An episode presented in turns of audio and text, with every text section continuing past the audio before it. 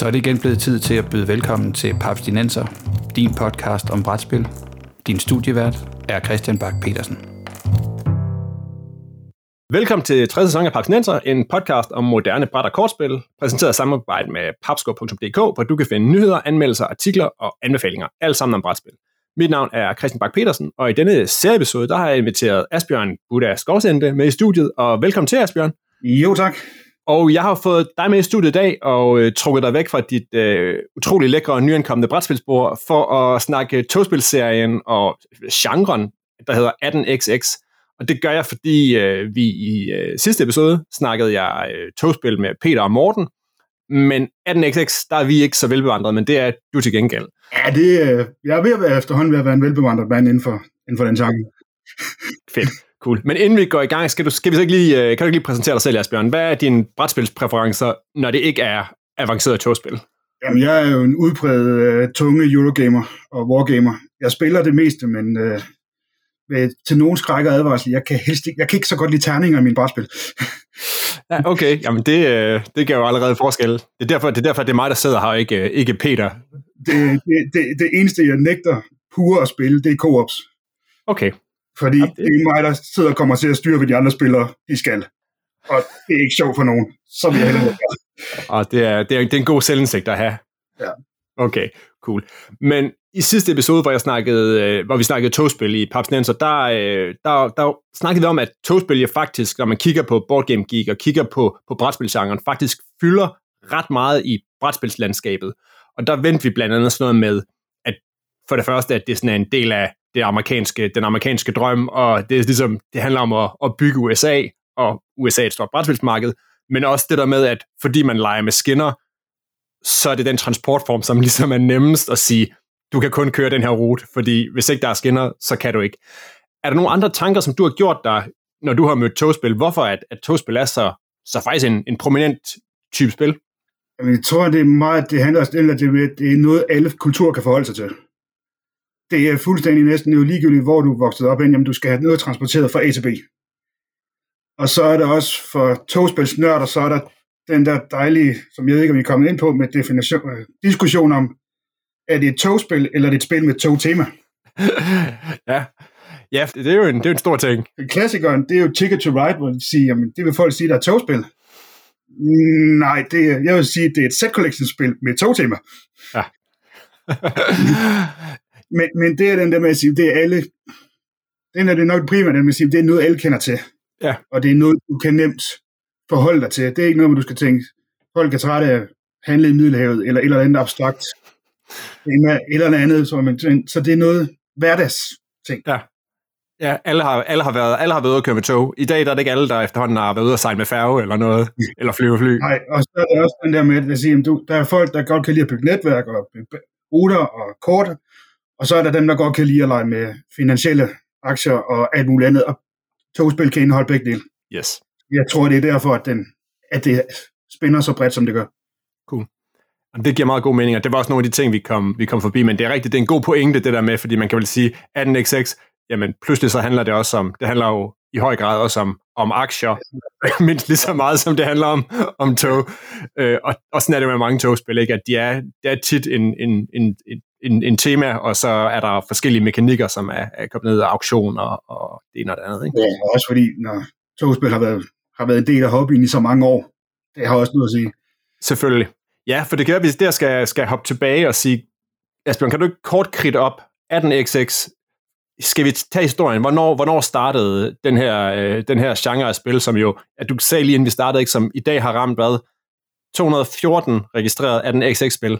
Jamen, vi hopper lige knap 50 år tilbage i tiden, til starten af 70'erne. Ja. Hvor der sidder en englænder og har lavet ved navn Francis Tresham, og han har lavet Civilization. Og det er jo allerede det er et godt udgangspunkt på et CV. Ja, det er lidt en klassiker at have stået bag. Og så laver han et spil, der kommer til at hedde 1829. Jo, det er 29, den starter på, som der udkommer i 74. Og så det bliver sådan en forholdsvis stor succes i England og i Europa, men i USA, der er der sådan lidt, han tager det over og prøver at få Avalon Hill til at udgive det, fordi de er jo dem, der har udgivet Civilization, så de har ligesom et forhold der. Men den bliver lidt en skuffesag over dem. indtil i 86, hvor han får udgivet, det var i samarbejde med en, som jeg ikke husker lige nu på stående fod, Billy eller andet, hvor han så får udgivet 1830. Og så går det stærkt. og så begynder toget at køre, fordi det her er jo ikke noget, som amerikanerne har rigtig har set før. Det får en stor, faktisk en forholdsvis stor succes blandt wargamers. Ja. Fordi der er noget historisk korrekthed, og der er noget, det er noget, det er tungere, og det er også, det har desværre også en høj kompleksitetsting. Så det er noget, så det er lidt, det bliver lidt en niche, et nichespil. Men det betyder, at der er nogle designer derovre, der tænker, hvad kan vi gøre med den her ramme?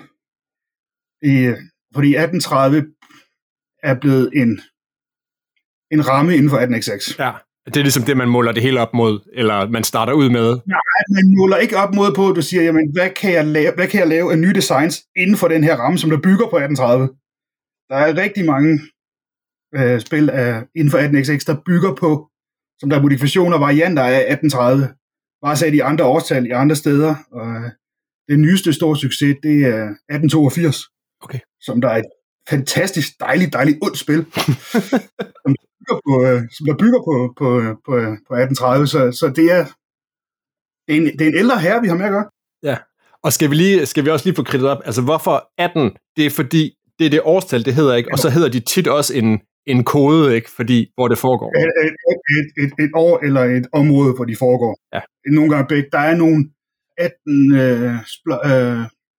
der er en, der lavede før vores tidsregning. Det hedder et eller andet med BC. Og så er der den fra Splotter, der hedder Poseidon. Og så er der 2038. Ja, der er et sci-fi-version også. Ja, det er sci-fi. Det er sådan de tre, der skiller sig, der ikke foregår i det 1900. Ja, okay. Men ellers så hedder det 18 et årstal eller et område, som så tit er bare en landekode nærmest, ikke? Eller en koden på et... På det kort, du spiller. En stat. Ja, et land eller en stat, eller det lille specifikke område, du spiller. Ja, fordi skal vi så lige tage, hvad er det her for en type spil, man så kaster sig over, når man tager det her...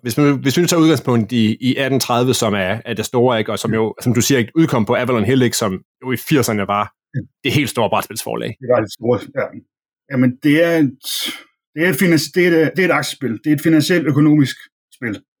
Meget simpelt går det ud på, at du skal bygge togbaner, og du skal investere i firmaer. Og det er sådan set det grundlæggende i hvert 18xx-spil. Ja. Og så kommer det der med, jamen, så kan jeg bare investere i mit eget lille firma, og så sidder jeg bare og hygger mig med det. Jamen, det kan du også godt. Så vinder du bare ikke spillet. Nej. Det tjener du ikke penge nok på, fordi som alt muligt udvikling, når du har købt dit firma, dit firma skal have nogle tog, det skal du betale for, men tog, de har det også med at ruste.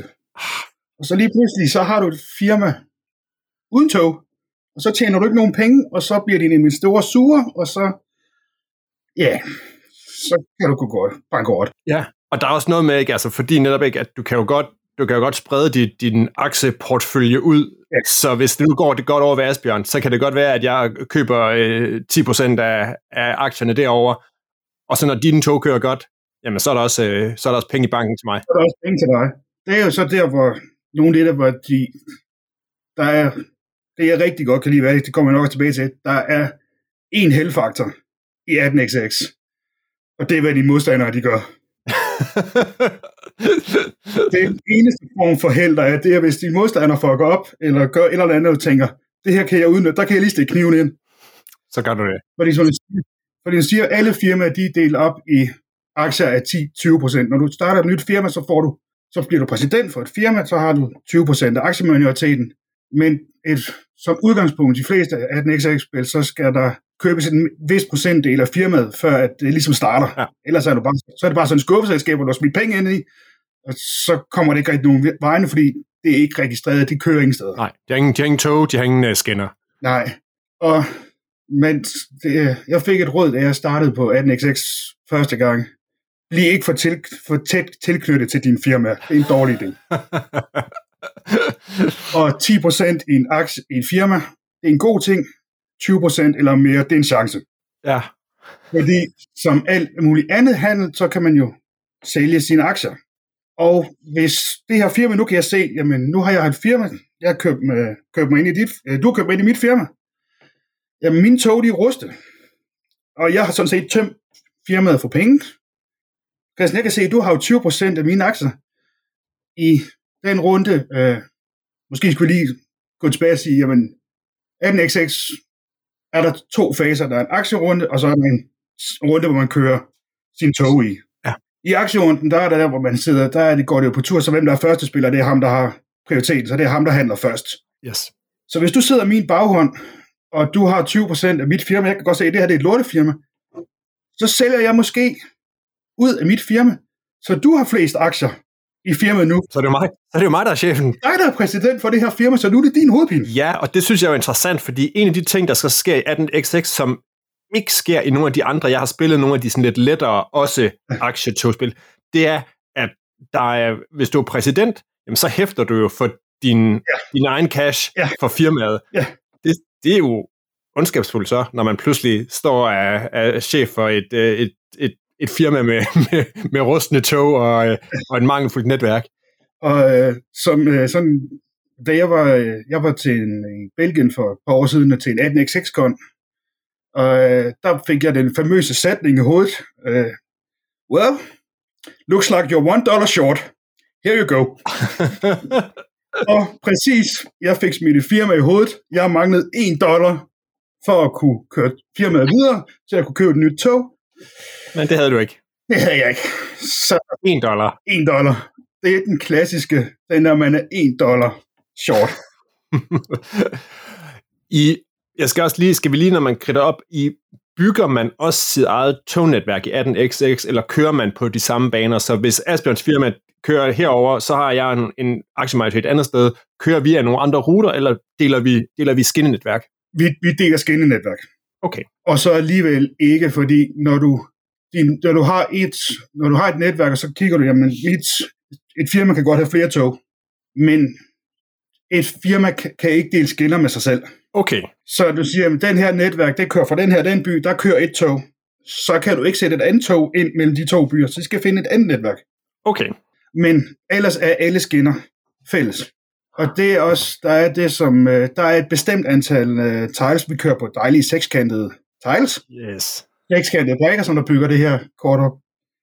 Og det er, de kører i 4 faser, det vil sige, at vi starter med gule brækker, og så går vi videre til grønne, og så bliver de brune, og så bliver de til sidst i nogle spillene op til grå. Og det er også ligesom udviklingen i spillene siger, nu er der kommet flere tog, der kan køre længere og længere og længere. Og så også, når du går til videre, så udbetaler byerne mere, og de begynder at sprede sig op. Der kommer flere skinner på brækkerne. Ja, okay. Så netværket, det udvider sig hele tiden, men det gør jo også, at jeg kan se, jamen Christian, du vil gerne over til den der by. Jamen hvis jeg nu opgraderer den her tile først, så lige laver sving væk fra den by og sender dig ud i ingenting. Så kommer der ikke nogen tog til St. Louis fra Christians firma. Nej. Eller det kan der så måske gøre senere, fordi du kan opgradere den tile, så du kan komme ind i St. Louis, men det var ikke lige den her tur, du skulle derhen. Okay, så det man kan simpelthen godt lave byg ovenpå, og man kan godt omdefinere tognetværket senere i takt med, at man spiller, og der kommer nye brækker i spil. Ja, det kan jo. Det er en ret essentiel del af spillet, der med, at kortet hele tiden udvikler sig. Ja.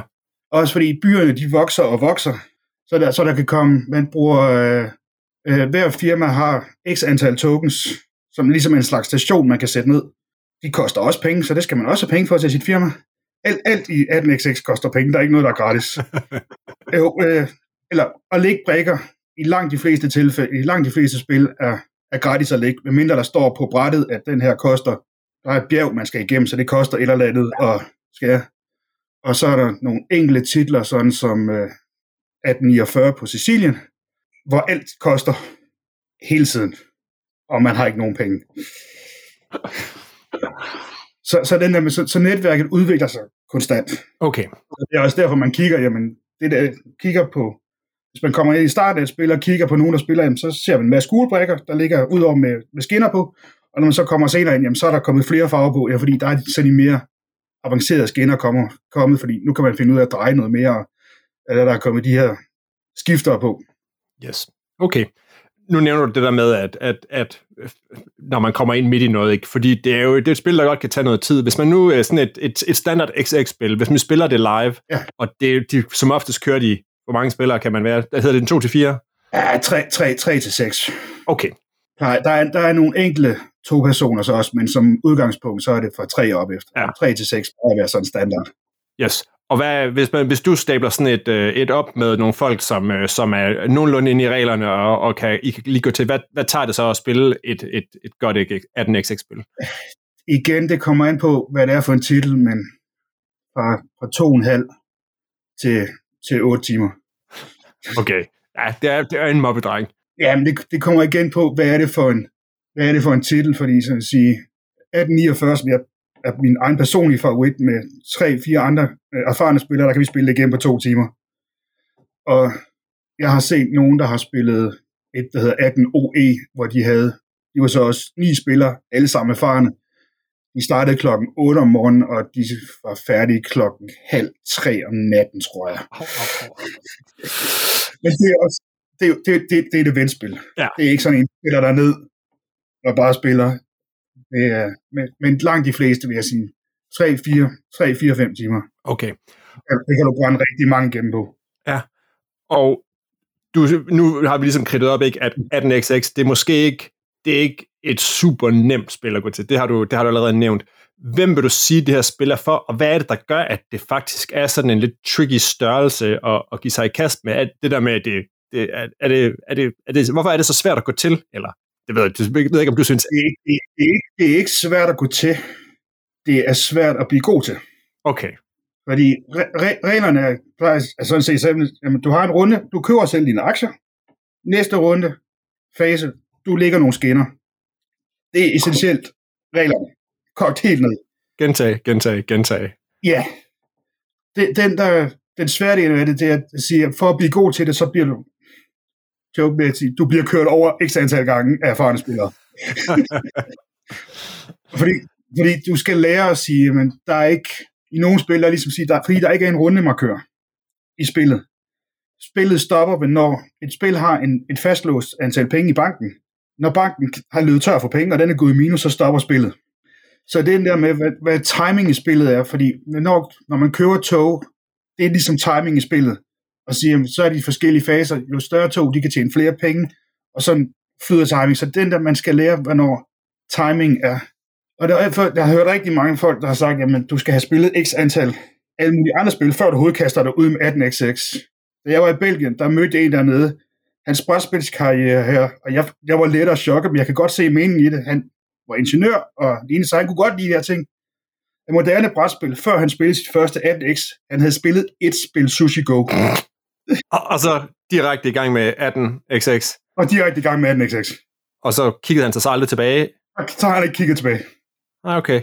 Han havde fundet noget, han godt kunne lide der. Han havde fundet noget, han godt kunne lide, så den der med at sige, ja, hvis du skal lære 18xx fra en regelbog, så kan det godt være en meget stor, svær oplevelse, fordi regelbogerne, de er store, og de er lange, og der er mange punkter, og ligner, der er en ting, man skal huske på, men hvis du har en erfaren spiller med på bordet, som der lærer dig, så er reglerne faktisk ikke særlig svære. Nej, okay. Og det er også det der med, når du har lært grundsystemet, fordi 18xx er et system, ja. Så har du lært, når du lærer grundsystemet, så har du lært grundsystemet i alle. Så skal du bare få at vide, jamen, når jeg skal lære nyt 18xx, så giver jeg bare at vide, hvad er det for nogle specifikke ting, der er i den her titel. Ja, hvad mangler, hvad er der ikke, som er i den der, og hvad er der tilføjet? Ja. Af små tweaks. Ja. Men det er spil for folk, der godt kan lide, enten kan godt lide at lave rutenetværk, og pick up et lever og sige, jamen jeg skal fra der til her, når jeg godt lide at lave de her netværk. Og ellers er det folk, der tænker, at jeg skulle have været børshaj, lånehaj på Wall Street.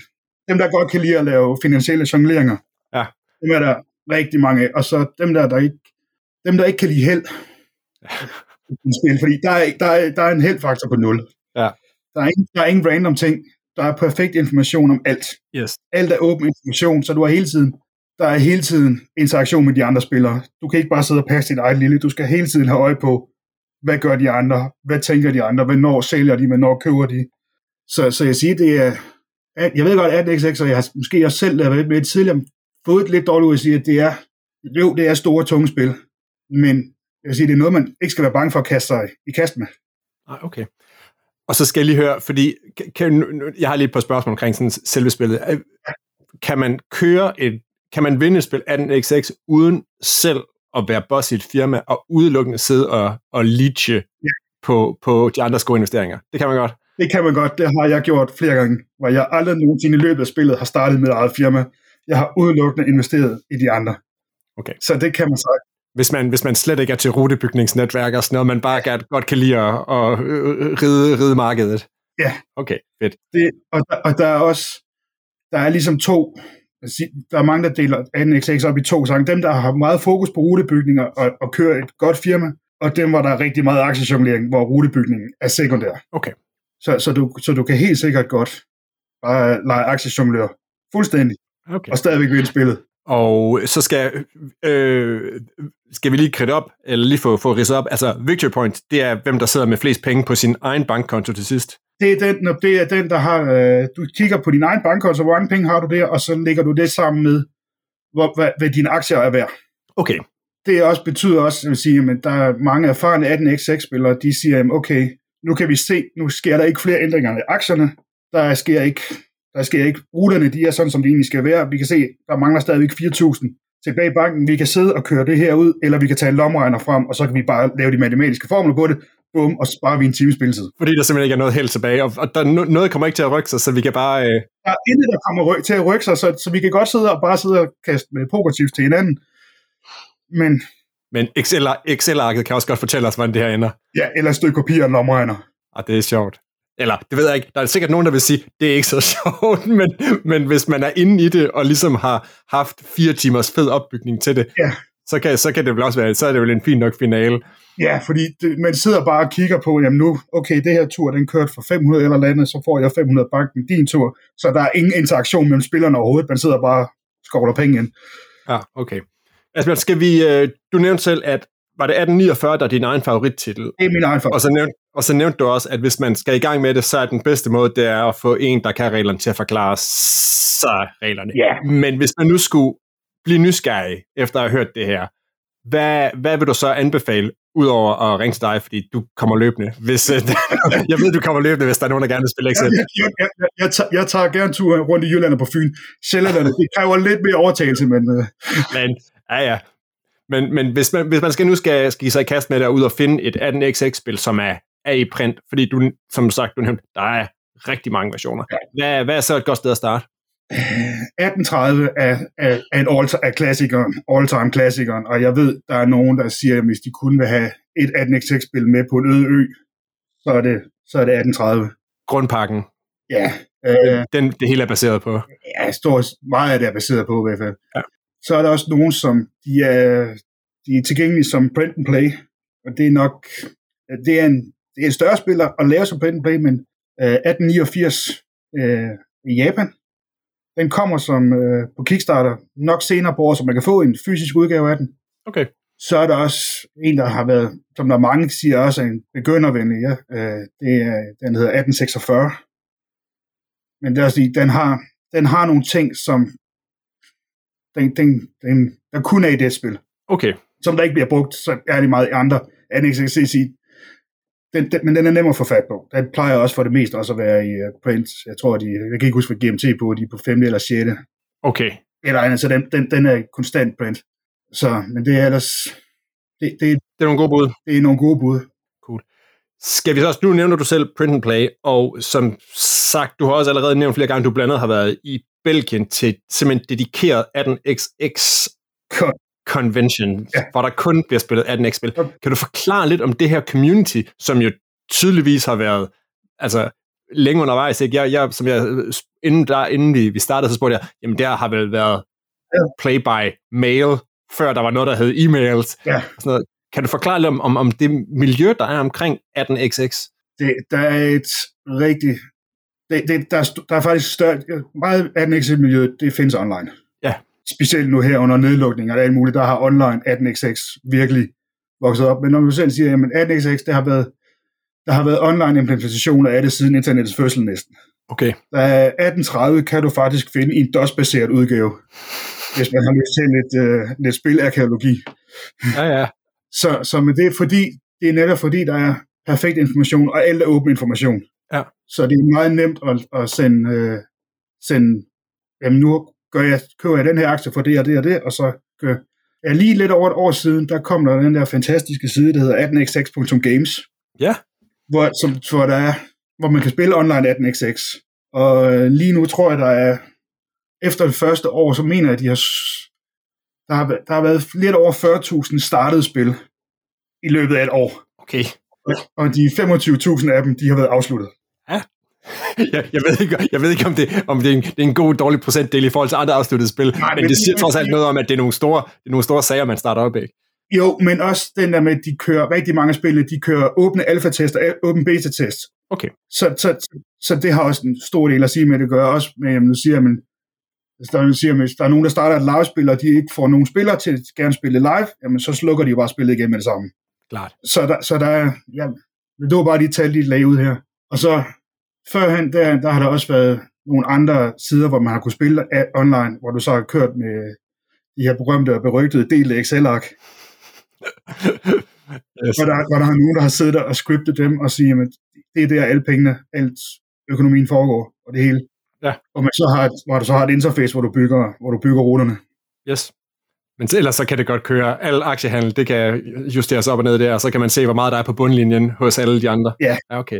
Og den der med aktiehandel, som alt andet, når du investerer i firmaet, man skal huske på, at du sidder med, hvis du har et eller to eller tre, måske meget optimistisk situation, sidder med 4 firmaer, og din egen pengekasse, så sidder du og administrerer 5 forskellige pengekasser, der som udgangspunkt ikke kan låne af hinanden. Nej, det falder kun tilbage på din egen, ikke? Jo. Hvis der er hul. De firmaerne kan købe mellem hinanden, men du kan ikke bare sige, at det her firma, det vil jeg gerne skyde penge ind i.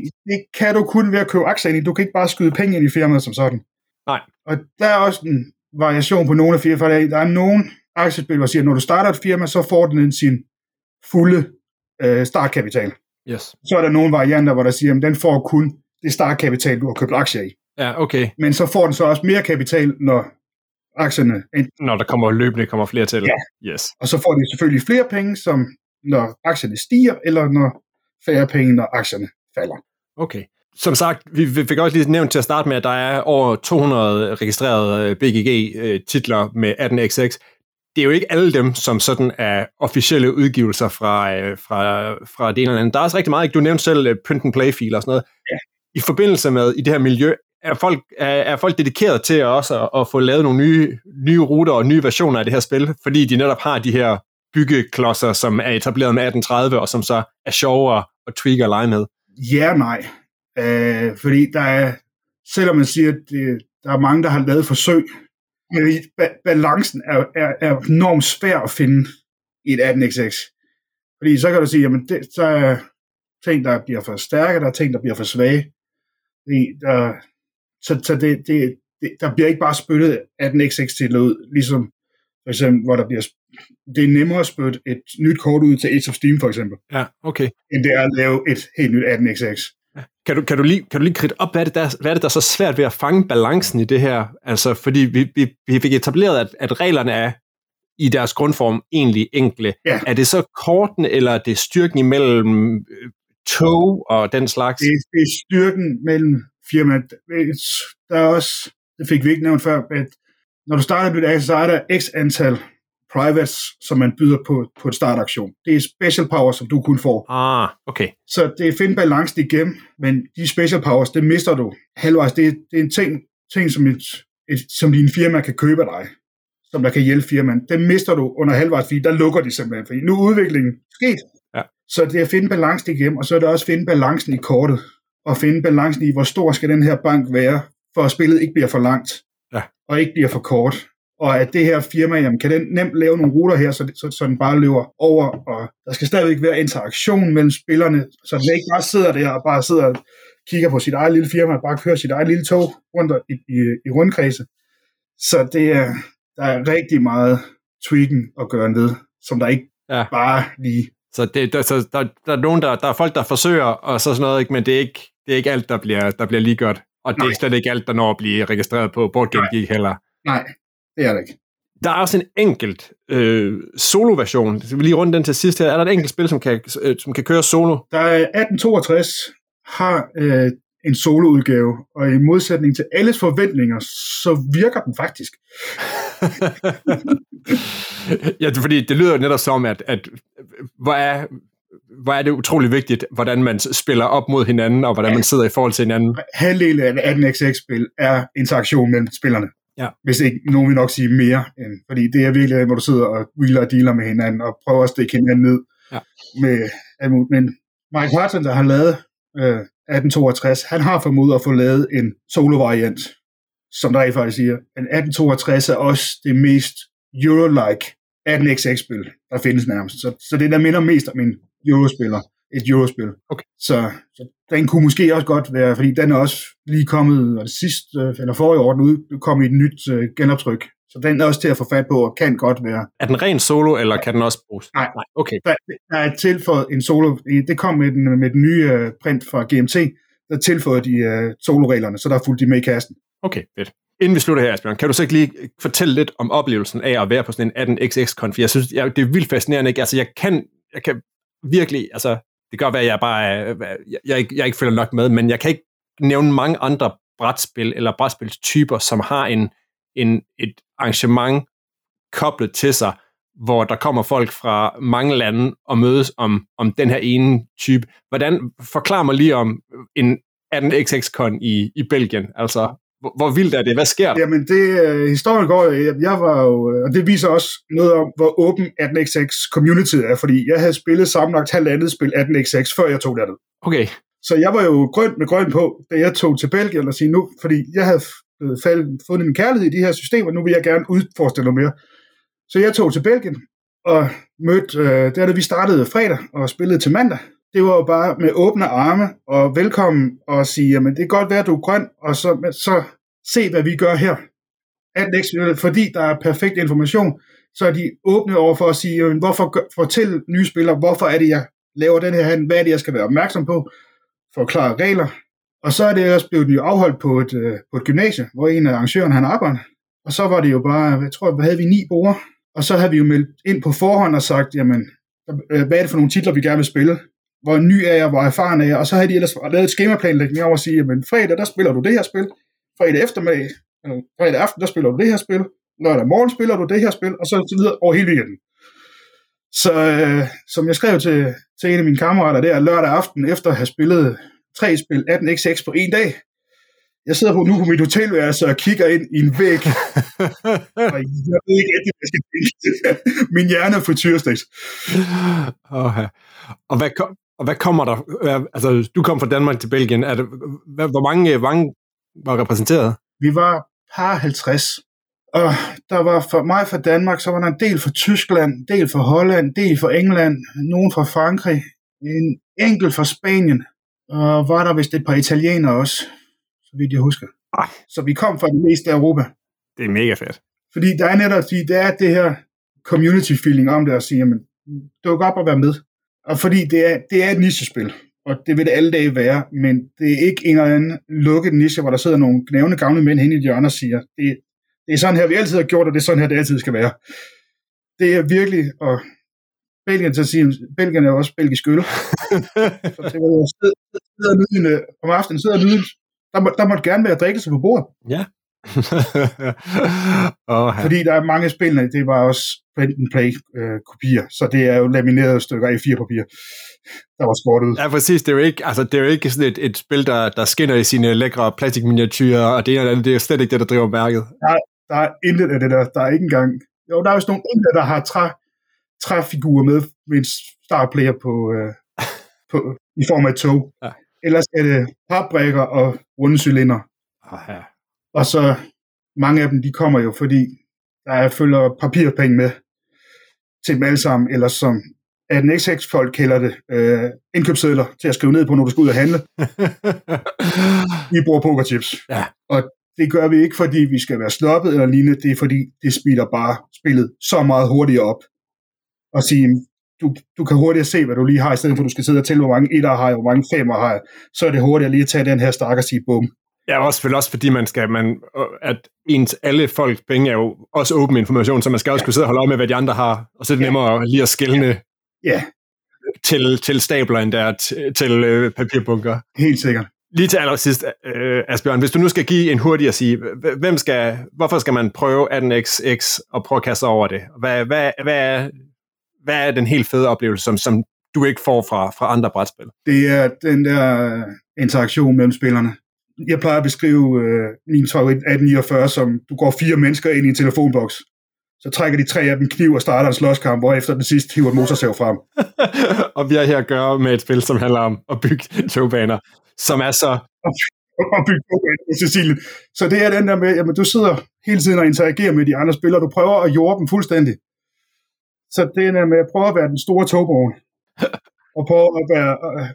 Der er 18xx hajer af en term, der bliver brugt ret tit. Det er fedt. Så der, man kan sige, at det giver god mening, at da det første udkom i USA, der var det på det helt store krigsspilforlag, altså og wargamerne også kastede sig over det, fordi der er masser af konflikt. Der er masser af konflikt. Der er ikke noget med, at du bare sidder og passer dit eget lille spil, og bare bygger dine egne små baner. Det kan du godt, så tager du bare. Tusind tak for en introduktion til 18xx, Asbjørn. Det er altså... Jeg er inspireret. Jeg kan jo virkelig godt lide noget konflikt og noget drama, og jeg kan faktisk også meget godt lide at bygge ruter, så jeg tror måske det godt kunne... Vi må lave en aftale på et eller andet tidspunkt, når vi ses. Jamen, folk de skal bare være velkommen til at kontakte mig. Som sagt, jeg tager gerne 2 over i Jylland eller på Fyn og giver en intro til... Har du nogle gode spil med? Ja, jeg har 16 18xx titler i min egen samling, så der burde kunne findes et eller andet. Som kunne inspirere, hvis man også har en særlig region, man synes er fed. Ja. Jeg har dog ikke 1830, men det er jo så... jeg så ikke synes, det er så interessant. Nej, den kan man sende folk ud og hente bagefter. Ja. Cool. Fedt. Men med det så er vi nået til end of the tracks af denne episode af Papsnenser. Find links til 18xx-titler, og jeg tænker også, vi kan finde et par gode hjemmesider, hvor man kan tjekke op på, hvad hedder det? Det var 18xx.games. Ja. Det kan I finde links til inde på papsnenser.dk eller papsco.dk/podcast. Du kan finde Papsnenser på Apple Podcast, på Spotify, på Podimo, og hvor du ellers finder din podcast, og så er vi også på YouTube. Har du indspark til Papsnenser eller en anden tung titel, vi skal kaste os over, som du vil fortælle om, så send os endelig en mail på papsnenser@papsco.dk. Med mig i studiet i dag var Asbjørn Skovsende. Papsnenser er produceret af Bo Jørgensen, Christian Beckmann og Mike Ditlevsen. Mit navn er Christian Bak Pedersen, og på vegne af Papsnenser skal jeg sige tak, fordi du hoppede på 18xx-vognen.